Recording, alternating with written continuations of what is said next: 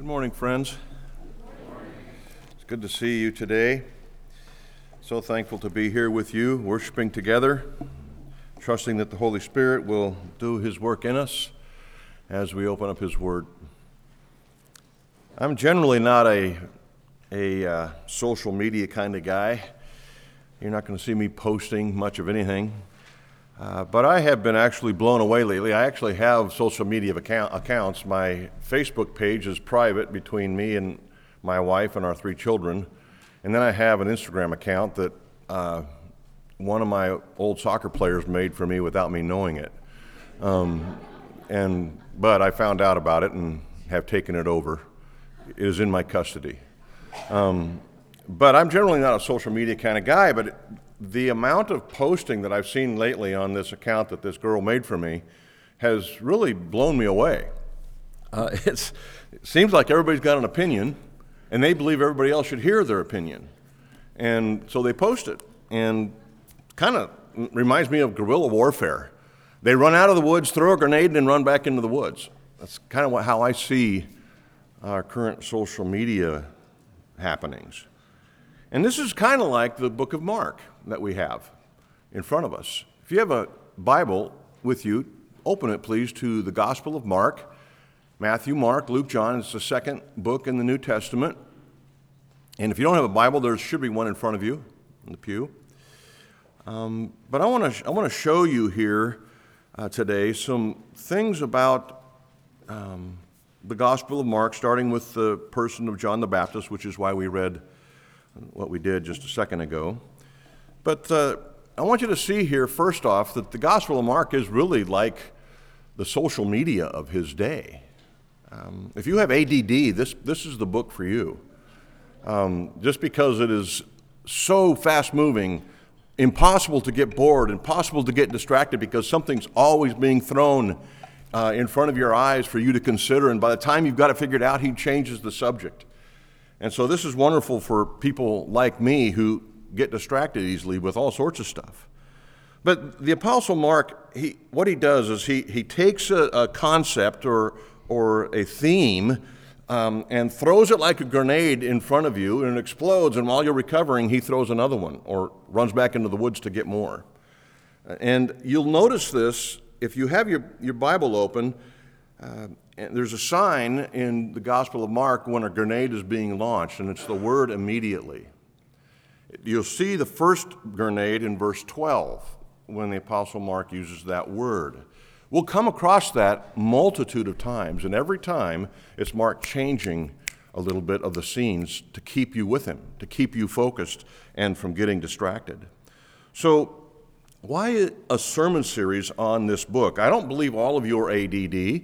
Uh, I think some of you are, maybe most of us are, uh, but that's not why I chose the book. I chose the book because of the purpose of the book that is written here in front of us. Mark was writing to Christians in the city of Rome during the time of Nero, immediately following the execution of, John, of uh, Peter, his mentor. So Peter was mentoring John Mark John Mark saw Peter die and wrote this letter that we have in front of us here to the Christians in Rome under the rule of Nero. And if you know anything about world history, you know that Nero was a raging lunatic. Uh, and he took out his rage on Christians, literally. And he was chasing them down, hunting them, trying to execute them publicly for their faith. Um, and because of this, and because of the intensity of the chaos that was surrounding uh, Nero's leadership at the time, believers had to retreat into the catacombs underneath the city of Rome. Maybe you've heard about that, in order to be safe. And they lived down there to escape Nero.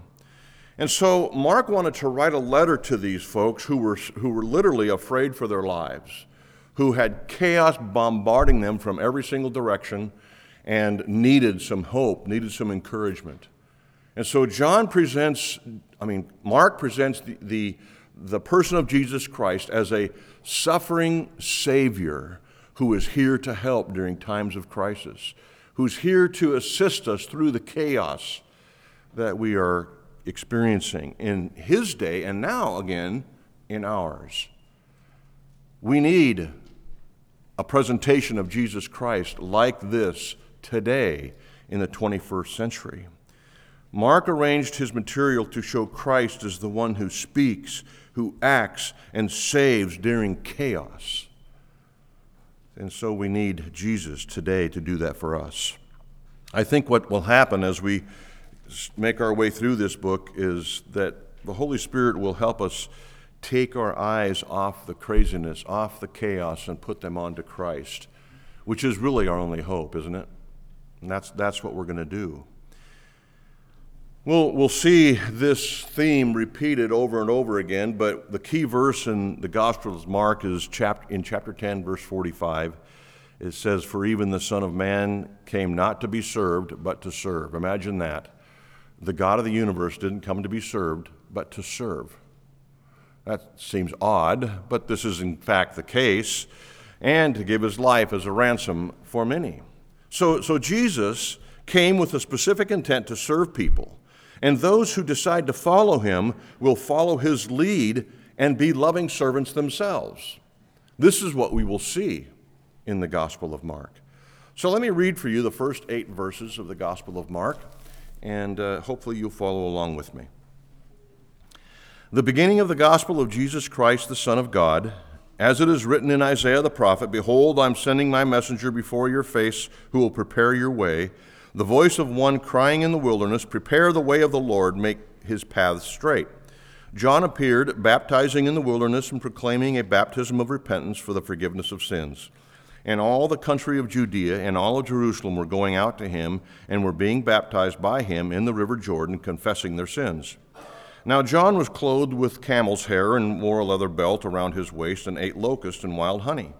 And he preached, saying, After me comes he who is mightier than I, the strap of whose sandals I am not worthy to stoop down and untie. I have baptized you with water, but he will baptize you with the Holy Spirit. So here we have the beginning of this letter, of this book of Mark, and he introduces us to John the Baptist. So let's, let's first look at the very first sentence in this book as we dive in, okay? It's full of information.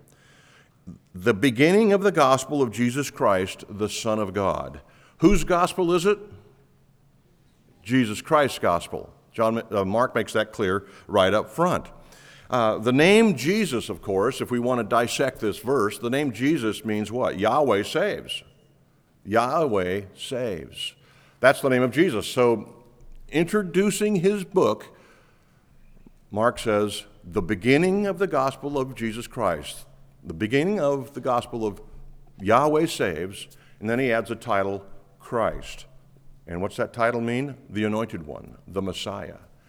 So Mark lays out his opinion of the person of Jesus Christ.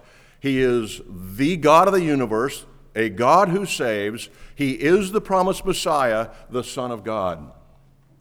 What a jam. We, we could spend a couple of weeks there, but I don't want to test your patience. All right? I've summarized it here for you so that we can move on to the book.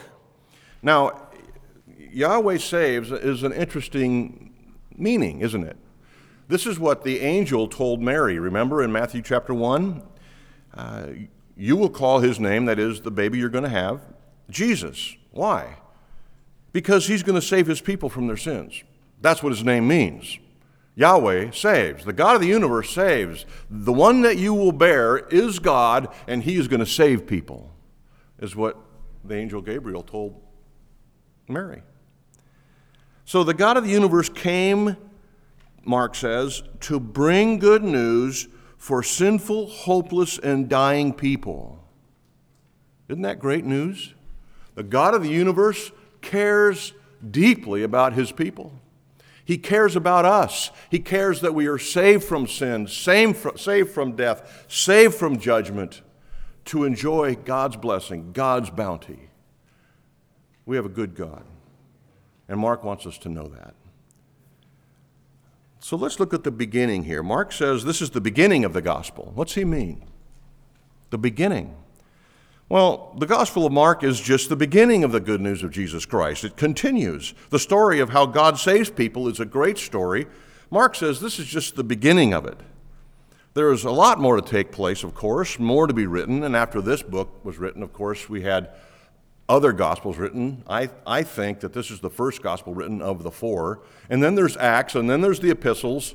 And then after all of the New Testament canon is complete, we have church history beginning with the, the first century and all the great fathers of the church that we know of, the Middle Ages, including Augustine, and then moving into the Reformation, the Puritans, and then up to our day, and then what is beyond us. This is the story that Mark is talking about. This is just the beginning of that story, the beginning of the gospel. This is the gospel message, which goes on into eternity, but it begins, Mark says, here with John the Baptist. Does that make sense to you?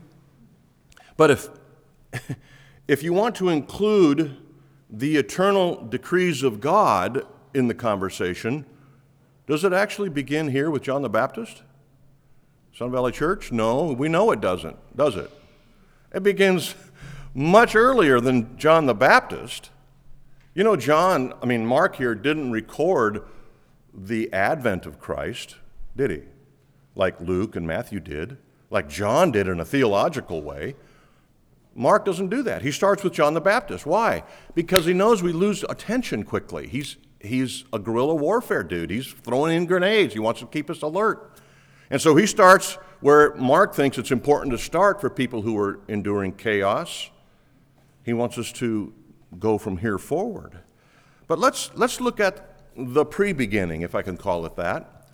Before this beginning, there were others, right? Other things happening other beginnings. And, and I want to make sure you understand the fullness of God's kingdom here. And so we're going to have to go back much further than even the advent of God on earth to something before that, something before Bethlehem. The Gospel of John, of course, as I said, is the theological version of the advent of Christ.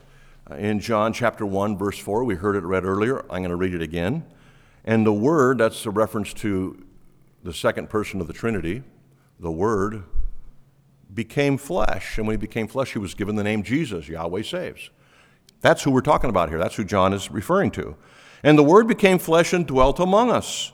And we have seen his glory, glory as the only Son from the Father, full of grace and truth. But John points out that this must go even further back than this incarnation.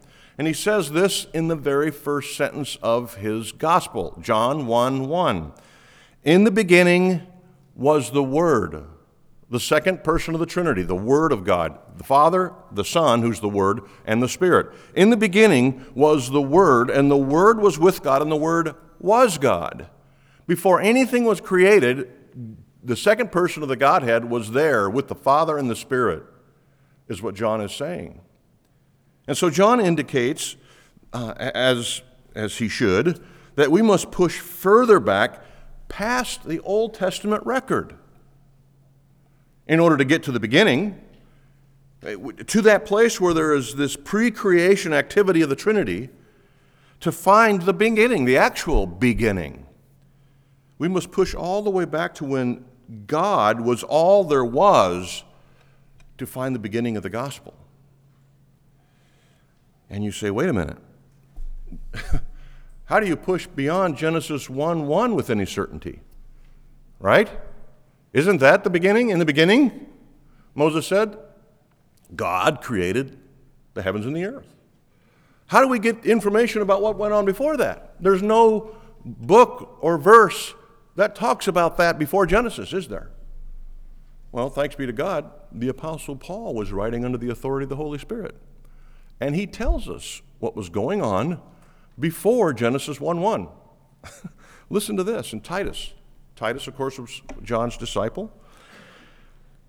He says this to, to his friend Titus Paul, a servant of God, an apostle of Jesus Christ, for the sake of the faith of God's elect and their knowledge of the truth, which accords with godliness and hope of eternal life, which God, who never lies, now pay attention, God promised before the ages began, at the proper time, manifested his word through the preaching which I have been entrusted. So Paul said there was something going on before Genesis 1 1. It was, he calls it uh, the age, before the ages began, before Genesis 1 1, before the creation, God was there making promises about what?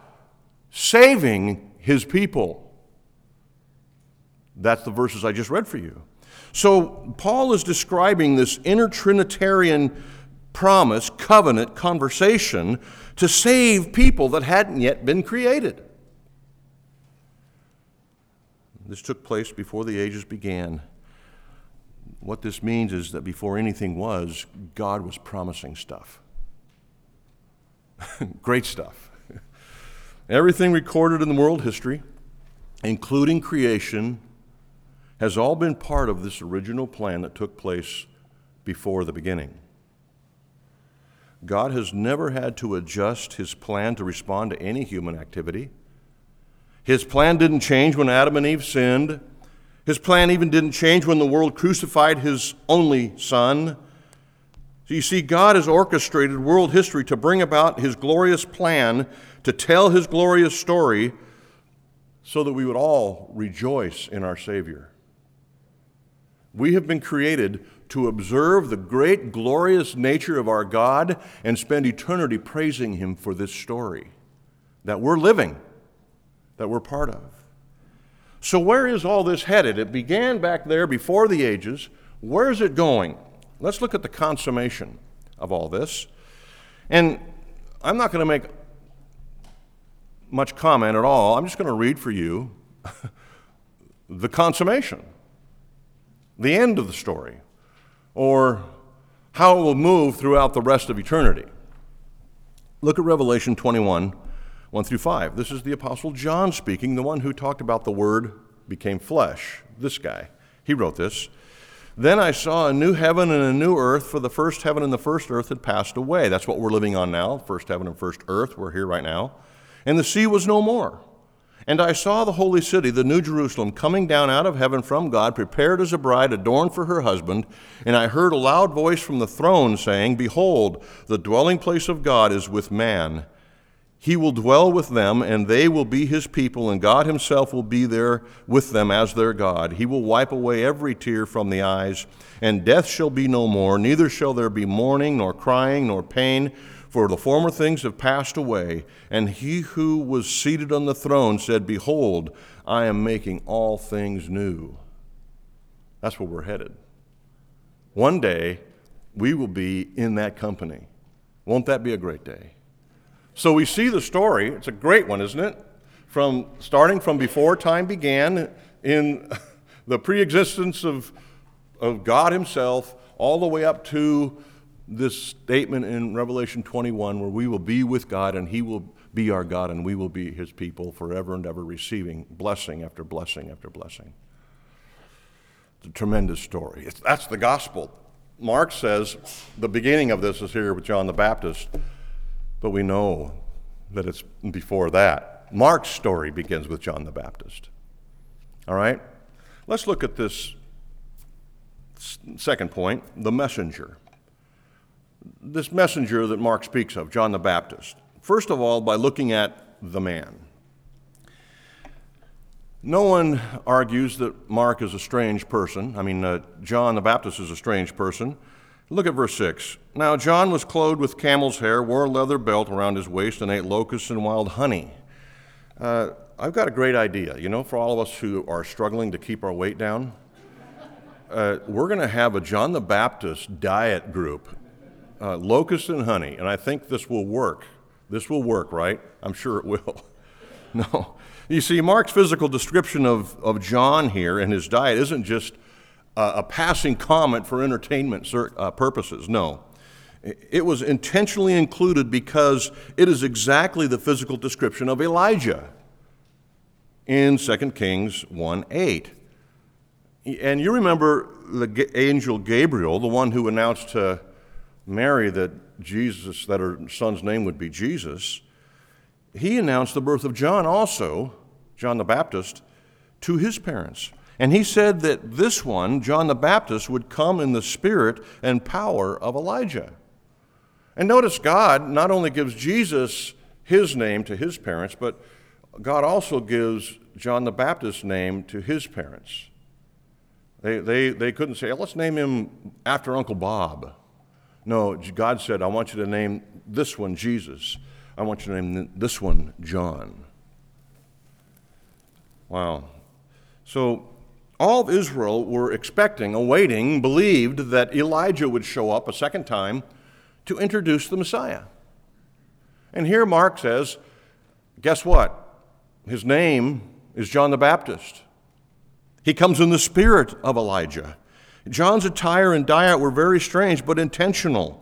He was portraying the spirit of Elijah to introduce the Savior, but at the same time protest the godlessness and the materialism of his day.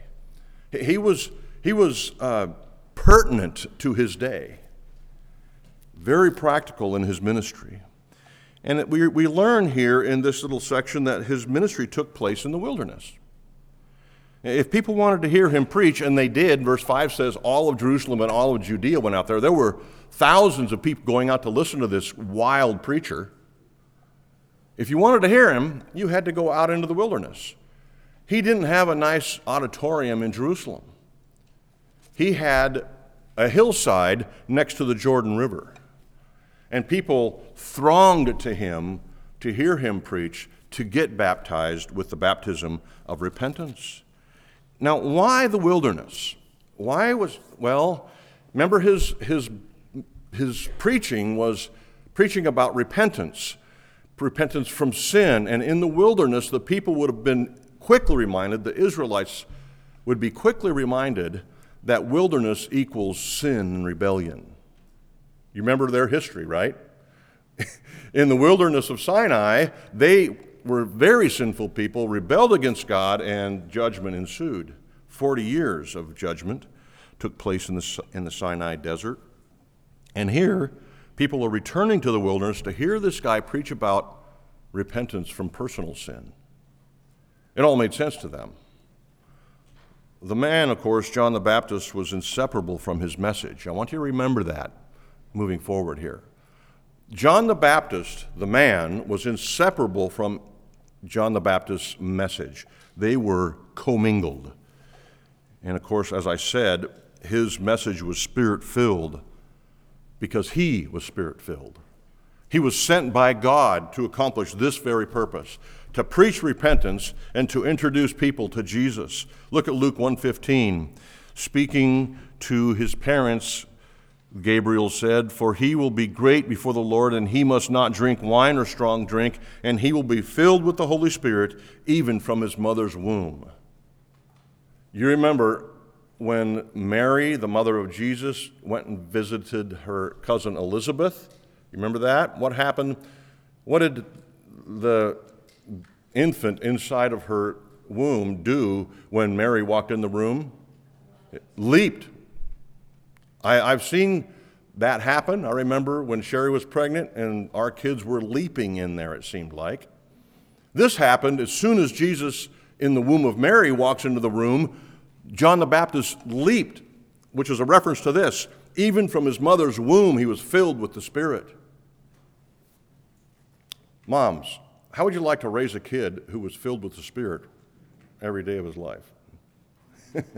or dads? I got to go to work, honey. Anyways.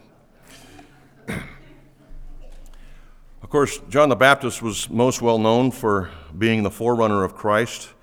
Uh, Mark here in, in verses 2 and 3 quotes from the prophets Isaiah and Malachi. The Jews were expecting this one to show up. Mark's readers, of course, being citizens of Rome, knew what a forerunner was. They knew what a herald was. In their day, whenever a king would go visit a city or a town, he would send a forerunner or a herald to that town before he arrived to make sure that that place was ready for his arrival. Hey, the king's going to be here next Tuesday. You guys need to clean up your city. Let's go. Come on, chop, chop. That's what would happen. They prepared the city for the entrance of this great king or ruler. This is how John introduces Jesus. They, they knew exactly, Mark readers knew exactly what John was talking about. John was Jesus' herald, his forerunner, announcing to the world, the Messiah is coming right after me. I'm not even worthy to untie his sandals. And so the Gospel of Mark begins with the introduction of John the Baptist. Let's look at his message. We'll see this in verses 7 and 8. And he preached, saying, After me comes one who is mightier than I, the strap of whose sandals I'm not worthy to stoop down and untie. I have baptized you with water, but he will baptize you with the Holy Spirit. Now, let's, let's look at John's message here. First of all, we know that from verses earlier that I've already read for you, that his preaching was about repentance from sin, about turning from self righteousness to God's righteousness in Christ Jesus. This may, this may uh, surprise some of you. Maybe it doesn't, but baptism really was foreign to the Jews, this type of baptism. They saw converts to Judaism get baptized in a different way than this, but it was familiar in that sense. But in terms of a Jew being baptized for repentance from sin was novel to them. But John was preaching to them about their sin and said, okay, if you truly believe that you are a sinner and need to turn from your sin, come down here, get in the water, and I will dunk you to represent that, to signify your heart, your heart's desire. And that's exactly what was happening. There was symbolism in this baptism. It was a, it really, the bap, think about baptism. It's a picture of Israel going through the Red Sea. That's the baptism by God out of slavery into trial and hardship and then into the promised land. Sounds kind of like the Christian life, doesn't it? Out of slavery to sin, into trial and hardship, in which we now live. The 40 year wilderness experience is what we are currently living. One day, to be in the presence of God in the promised land, the promised land. This is what baptism signifies that passing through the Red Sea. Israel saw it here with the preaching of John the Baptist. We see it here like we did last Sunday people going through the waters of baptism, acknowledging their need for Christ, their repentance from sin, and their desire to pursue Him the rest of their lives. This is what we see. So, John's radical preaching here, uh, when he was on the scene, exposed the unfitness of the people of Israel for the kingdom of the Messiah and, and really confronted the hypocrisy that permeated much of this first century Judaism that we read about in the Gospels, that Jesus confronted also. So, John's baptism ch- called for a change of heart, a change of mind, a change of will. Uh, it was a baptism of repentance. And what is baptism? It's an outward sign of an inward grace. That's what it is today, that's what it was then. Repentance is a change of direction from sin to God, from self sufficiency to God dependency, from self governance to God's rule. And the fruit of repentance, John the Baptist said, is a changed behavior. Have you repented of your sin? If so, we will see changed behavior. Through John the Baptist's ministry of baptism, the way for the Messiah was being made straight. That was his job. That's why he was here. He was saying, Let's get ready for the Messiah. John preached a baptism of repentance so that when the Messiah came, people could fall in line and follow him wholeheartedly. Listen to Acts 19:4. And Paul said, John baptized with the baptism of repentance, telling the people to believe in the one who was to come after him, that is, Jesus. That's how John prepared the way for Christ. There is the Messiah, he's about to arrive, please believe and follow him, was John's message. And of course, John, if you went out, if we went out and sat and listened to him preach, was a bearer of bad news. Um, he spoke in fiery terms about sin and the need for repentance from it. He knew that everyone must first deal with the bad news of their sin and separation from God before the good news of God's forgiveness in Jesus Christ makes any sense or has any effect. It remains that way today. Until you understand the bad news of your sin, the good news of the gospel makes no sense and has no effect in your life. If you think believing in Jesus or believing the gospel is just about becoming uh, a better husband, wife, or getting a better job, you've missed the point of the gospel. You must first deal with your sin. I have offended God. I have lived on my own direction, my own agenda. I'm done with that. I'm going to pursue Jesus Christ, the God of the universe, with my life. This is what John was after. Also, and I could say secondly, maybe most importantly, John's message was about Jesus, not just a call to repentance, but a, a, a calling to follow Christ, a, a looking to the Messiah. This is what we see in verse 7 and 8 that I just read for you. Uh, John acknowledged that he was only able to cleanse the outside of their being. That's what water baptism does. It's just like, okay, now you're clean, you've been in the water, now you're out. But he said here in verses 7 and 8, but the one that's coming after, my, after me will baptize with the Holy Spirit. And how does baptism with the Holy Spirit go? It cleans everything, doesn't it? Every nook and cranny. If you've been baptized by the Holy Spirit, there remains no corner of your life that isn't affected by the presence of the Holy Spirit. This is why, in order to see whether or not a person is truly saved, we see all of their life being transformed day by day, more and more into the image of Jesus Christ, Romans 9. Right? Exactly. This is what John said Jesus would bring that kind of baptism. And when the, when the Holy Spirit baptizes, he does it right every time. He moves into the heart and adjusts motives and attitudes. He changes our perspectives, our hopes, our dreams, and those things we trust and those things we live for. This is what the Holy Spirit does. So if you're still living for yourself and pursuing your own agenda, you've got to ask yourself have I been baptized by the Holy Spirit or not? John would, his preaching would shake us to our core if things hadn't changed. You might ask, well, why was John the Baptist so important and effective in his preaching ministry? Seems like every single gospel talks about him. Jesus himself said he was the most, most important man who ever lived, um, or the greatest man who ever lived. And why was this? What, what was so special about John?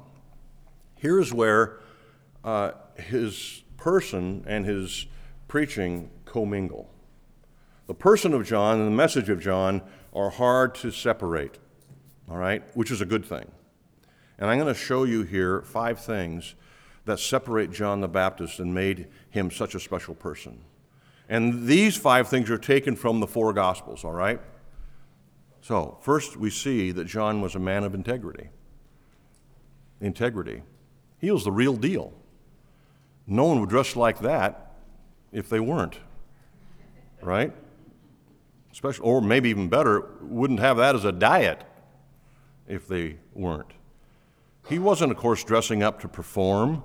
He understood how important it was to address real issues. He, he came right to the heart of the matter in all of his preaching. So much so that it cost him his life, you remember? He ended up confronting Herod, the local king or ruler of the area, for sin in his life, and Herod had him thrown in jail, which ultimately led to his execution. Because of John's integrity, he was beheaded. He was willing to speak boldly to everyone who came to hear it. He didn't pull any punches. No matter who you were, no matter how finely you dressed or how much money you had, he called out the Pharisees' hypocrisy. Listen to this in Matthew 3, verses 7 and 8. But when he saw, that is, John the Baptist saw many of the Pharisees and Sadducees coming to his baptism, he said to them, You brood of vipers, who warned you to flee from the wrath to come? Bear fruit in keeping with repentance. Let's see your life show what's going on in your heart. He says this to the religious leaders of his day. Not the best way to win an audience. Hey, scumbags, why are you here today? Is what it sounded like to them. How would you like that? As instead of me saying, Hello, friends, so good to be here with you today, I said, Hey, you brood of vipers, why don't you stay home today? What's the matter with you? You shouldn't be here. You know, it's like, this is the kind of talk that was going on from John the Baptist. This is, this is how real he was. I don't think we'll do that here, but John the Baptist got away with it. He called out sin every time he opened his mouth, no matter who it was. He never backed down. He didn't care if they came back or not. Beyond calling out Herod, you shouldn't be married to your brother's wife. He sent a serious question to Jesus, even. the, the one he had introduced just a couple years before as the Lamb of God who takes away the sin of the world. He sends a message to Jesus from prison. He was in prison. He sends one of his disciples to Jesus and said, Are you the one or not? I'm still in prison. Israel remains under the yoke of Roman tyranny. When are we going to hear the trumpets? Was John the Baptist's question to Jesus. And Jesus' answer was so crisp and so good. Jesus' answer was quoted from Old Testament scripture. And he gave this answer to John's disciples to take back to John, who was in prison. And in Matthew 11 4 and Luke 7 22, we, we read Jesus' response. Listen to this answer that Jesus gives John's disciples.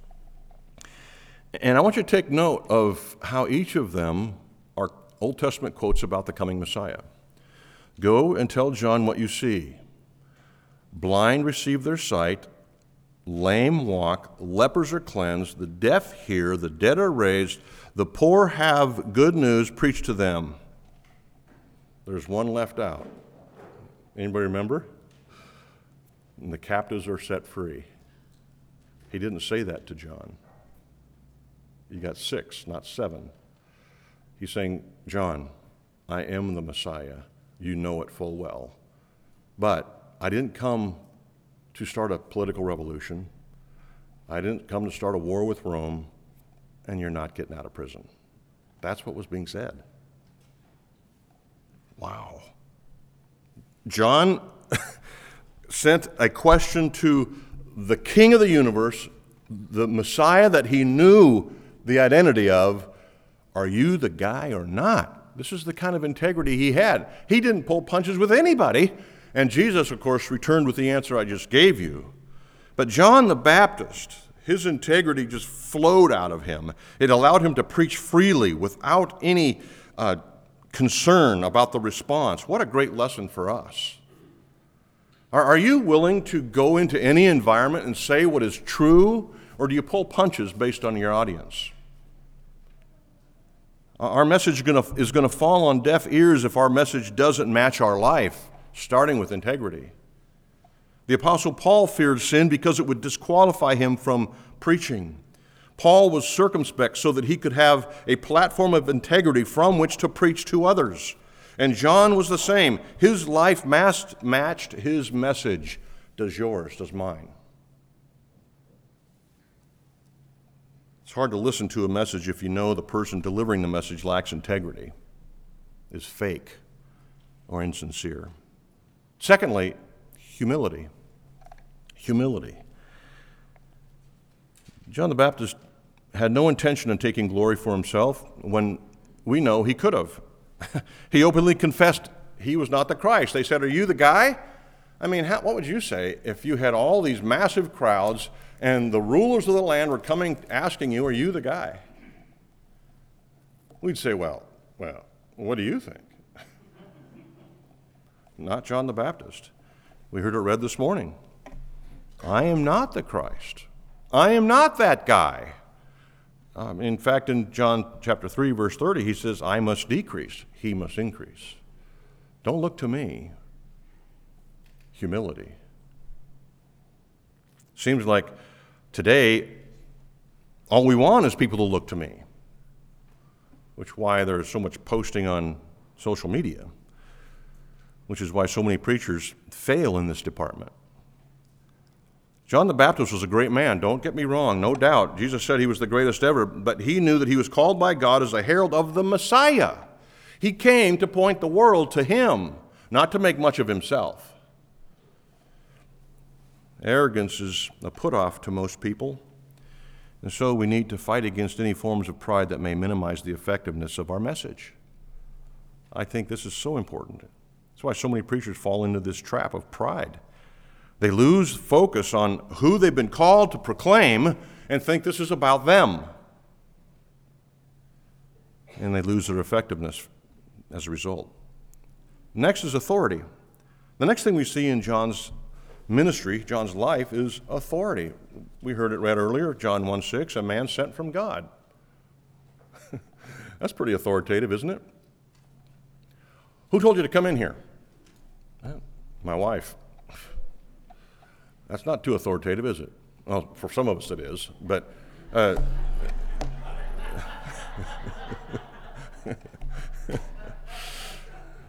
but as far as the world's concerned, you know, you, you don't, that's not your, that's not your first swing. All right? John the Baptist, man came from God. How would that change your perspective of what you're about to say? Who sent you? God did. Wow.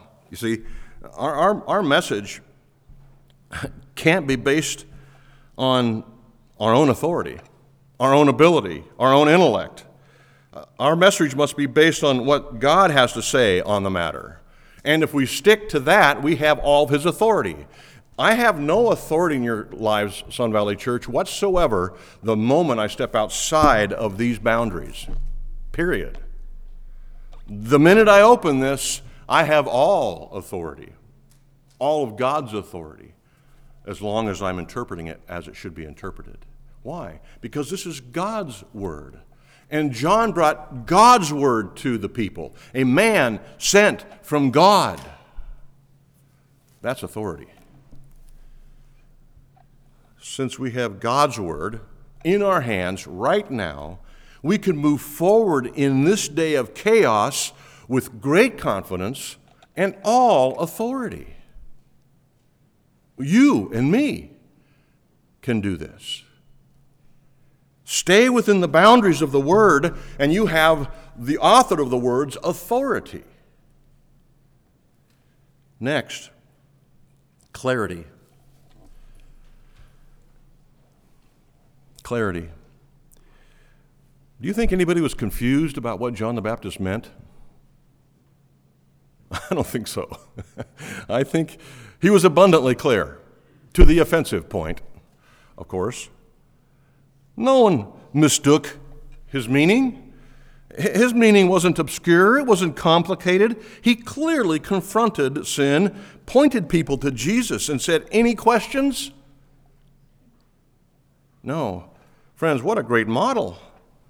We cannot afford to patty cake around sin. We must not waffle on the exclusivity of the gospel. We must be clear Jesus is the only, capital O N L Y, way. There isn't a bunch of other ways. All roads don't lead to Rome. No. What a model for us. John's clarity. Is your conversation clear with your neighbors when you talk about Jesus? If you talk about Jesus? Or is it like, well, I believe, I, I'm not sure, but I think. No. God says should be our response to those kind of situations. Is my conversation clear? Friends, our conversation about the gospel needs to be clear, not complicated. No one was confused about John's message. They all understood what it meant to repent from their sins. They all understood the requirements of God's holiness. Paul pursued clarity in his ministry almost more than anything. He says this to the Colossians in chapter 4. At the same time, pray also for us that God may open to us a door for the word to declare the mystery of Christ, on account of which I am in prison. Listen to his prayer request. Paul, prayer request. Pray that I may make it clear, which is how I ought to speak. we can't afford to be unclear about the only hope for the world. You understand that? We cannot afford to be unclear about the only hope for the world. When we speak about the gospel and Jesus Christ, our conversation must be at least clear. There is no virtue in complicating what is intended to be simple. At Sun Valley Church, we want our sermons to be clear. We want our liturgy to be clearly portraying the gospel of Jesus Christ. When you come, we want you to see the gospel on the surface we don't want you to have to dig for it here. We come in and exalt the God of our salvation and how great and glorious and holy He is. Then we acknowledge our sin in His presence, and then we hear from His word and leave rejoicing at what Jesus has done for us. We hope you see it as clear as day every week. The gospel must be clear. And finally, urgency. John the Baptist, his communication, his person, was urgent. He says, Flee the coming wrath. It's going to get bad. You better respond. Time is short. Do we have urgency in our message? Or it's like, I'll, I'll get to it someday. Maybe next summer when we go camping, I'll say something. Do you sense urgency when you think of your neighbor's lost condition? If not, why not? Do, do, you sense an urgency from my preaching in the pulpit, from Pastor Rick's preaching, from any of your favorite preachers? Are you hearing the time is now? Are you hearing that? Bishop Quayle was asked, Is preaching the art of making and delivering a sermon? Sounds like a good answer, right? Preaching is the art and making a, or delivering of a good sermon. Uh, Bishop Quayle answered, No. Why no? That, that's not preaching. Preaching is the art and making of a, and delivering of a preacher. You can't separate the two. Friends, we cannot be separated from our message. It's either urgent or it's not. It's either clear or it's not. We either have integrity or we don't. John the Baptist was consumed with his message. He knew his calling, he knew what God wanted out of him, and he delivered faithfully to the point of death. His message was clear, urgent, spoken with God's authority from a platform integrity, and delivered with humility. John the Baptist's preaching lifted up Jesus Christ, and all God glorifying preaching or sharing lifts up Jesus Christ. It's designed to persuade you to follow Jesus more closely, to love him more passionately, and to serve him more fervently.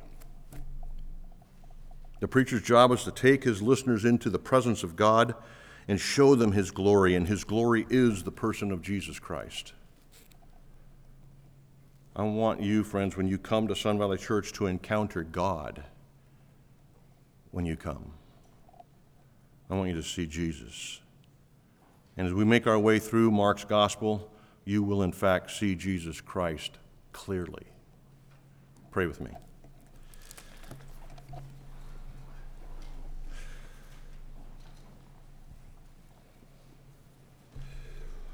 Lord Jesus, we thank you for